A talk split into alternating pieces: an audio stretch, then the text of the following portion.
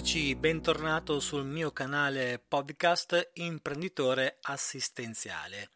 Io sono Francesco Lorenti e oggi è giovedì 23 gennaio. Nell'ultima puntata abbiamo iniziato a conoscere e scoprire il business plan. Abbiamo visto che è uno strumento importante, anzi indispensabile per diciamo, ottenere da una banca o da un socio il finanziamento quindi le risorse economiche che ti serviranno per dar vita al tuo nuovo progetto. Esempio, appunto, eh, per aprire un centro di assistenza domiciliare o una piccola struttura residenziale come eh, sto già facendo con qualcuno, o ristudiare e rifare la propria comunicazione per acquisire nuovi clienti nel caso in cui tu abbia già un centro avviato.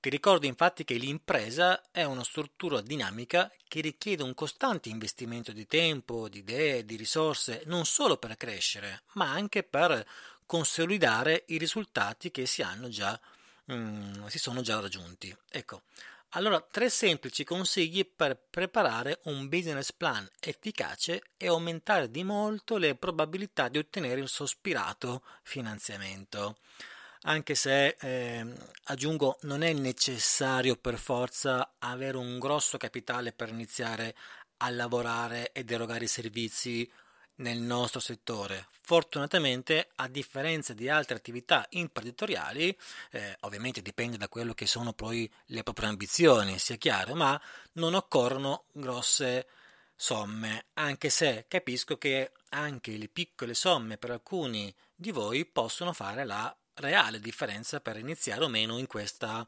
attività. Andiamo quindi a vedere cosa fare. Il primo consiglio riguarda proprio la struttura del tuo business plan. Quindi, oltre alla parte descrittiva che abbiamo visto la scorsa settimana e che ti invito ad ascoltare nuovamente nel caso ti fosse sfuggita, serve una parte tecnica, cioè la parte dei numeri. La parte tecnica comprende il conto economico e lo stato patrimoniale ma diciamo uh, ha anche la funzione della previsione del budget, cioè del fatturato che raggiungerai grazie alla tua nuova idea di business.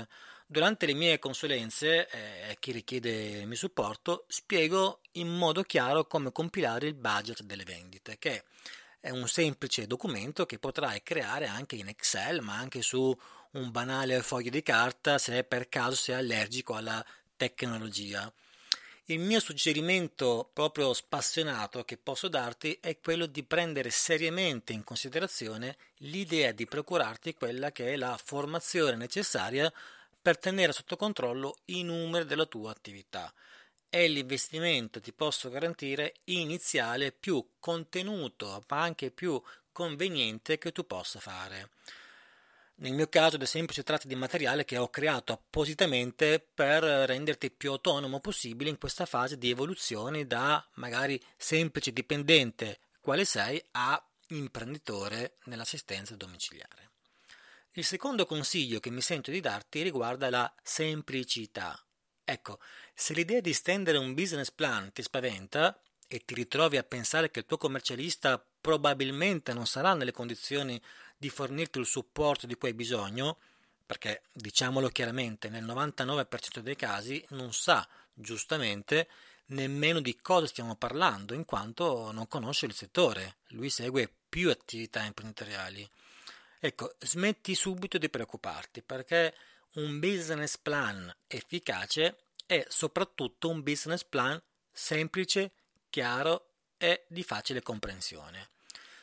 Do per scontato, se mi segui da un po', se hai letto il mio libro Un business che non invecchia, che tu abbia già il cosiddetto mindset, cioè l'approccio mentale giusto per uscire dalle vecchie dinamiche di dipendente in cui la focalizzazione primaria era sul dare il massimo del proprio operato dal punto di vista uh, professionale, sulla relazione con i clienti, sulla puntualità, eccetera, eccetera, attività come sai importanti, ma se stai pensando di diventare un imprenditore, hai capito benissimo ormai a cosa devi dare priorità.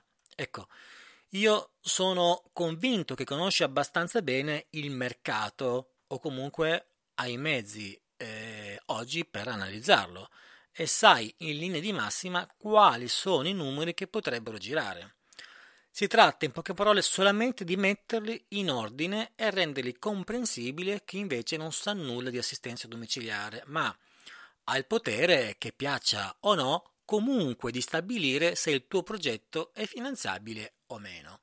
A questa persona, di fatto, non interessa diventare un esperto del settore o, o del tuo appunto o, del tuo centro. Il suo lavoro è un altro e con molta probabilità ha poco tempo da dedicare alla tua idea perché deve valutarne molte altre. Quindi, se sei diretto e spieghi in modo semplice la tua idea, gli rendi davvero il lavoro molto molto più facile e aumenti di conseguenza le probabilità di successo, quindi di ricevere il finanziamento e di avere finalmente i soldi per dare sviluppo alla tua idea, a quello che è poi di fatto sostanzialmente in molti casi il tuo futuro. Il terzo consiglio è quello di essere esauriente.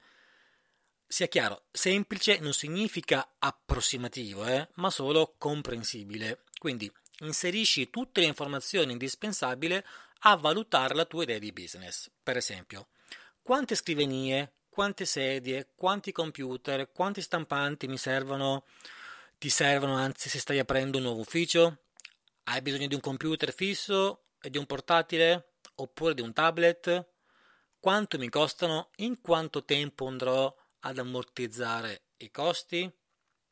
Ecco, ti faccio magari anche un esempio mh, mm, pratico, ovviamente metto un nome di fantasia.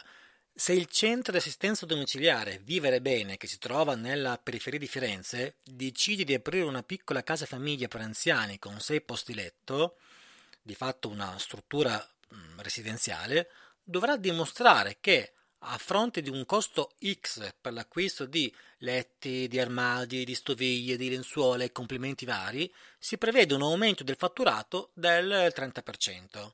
Dovuto a che cosa? Dovuto alla possibilità di offrire a chi manifesta il desiderio anche di avere un servizio di tipo residenziale, magari per condividere la quotidianità con altri ospiti, con operatori sempre eh, presenti, eh, in un ambiente che non è ospedalizzato, eccetera, eccetera. Questo con un uh, ritorno economico, anzi con un fatturato medio per ogni ospite di circa 1500 euro al mese e basato ovviamente sulla sua conoscenza del mercato locale. Ecco, un altro esempio potrebbe essere quello di attrezzare una sala appositamente per effettuare dei corsi di aggiornamento ai propri collaboratori, perché magari si vuole mh, mm, dare un servizio in più al cliente finale e di conseguenza fidelizzare i, chi lavora per noi, o per eventi informativi destinati alla popolazione locale. Quali sono in questi casi i costi per un impianto magari audio-video uh, o acquistare delle nuove sedie e così via? Questo, ecco, diciamo, è proprio il metodo. Utilizzare i numeri quindi per dimostrare la fattibilità della tua idea e la tua competenza professionale aumenterà, te lo posso garantire, in modo deciso la tua credibilità, che poi è fondamentale per ottenere il finanziamento che desideri. Però voglio aggiungere che stilare un business plan completo può esserti molto utile anche nel caso tu non abbia bisogno di ricorrere a istituti o finanziamenti, ma semplicemente per decidere di reinvestire gli utili nella tua azienda. È uno strumento, come ti ho già spiegato, di controllo e di gestione di grande importanza. Infine, mi permetto di ricordarti, visto che parliamo di formazione e informazione, che puoi richiedere una consulenza personalizzata direttamente con me. È a mio avviso un ottimo modo di iniziare a capire quali sono i passi giusti da fare se stai magari pensando di affidare il tuo futuro a questo settore senza commettere errori. Costa, credimi, molto meno di quello che potrebbe costarti anche un solo errore che generalmente commette chi sta iniziando ad informarsi in questo settore ed è diciamo una consulenza studiata per darti solo ciò che ti serve ma soprattutto specifica per questo settore, quindi per quello che è l'assistenza domiciliare privata. Quindi ecco, per ehm, oggi è tutto, a questo punto non mi resta che augurarti un buon lavoro e darti appuntamento a giovedì prossimo per un nuovo argomento. Ciao da Francesco Lorenti.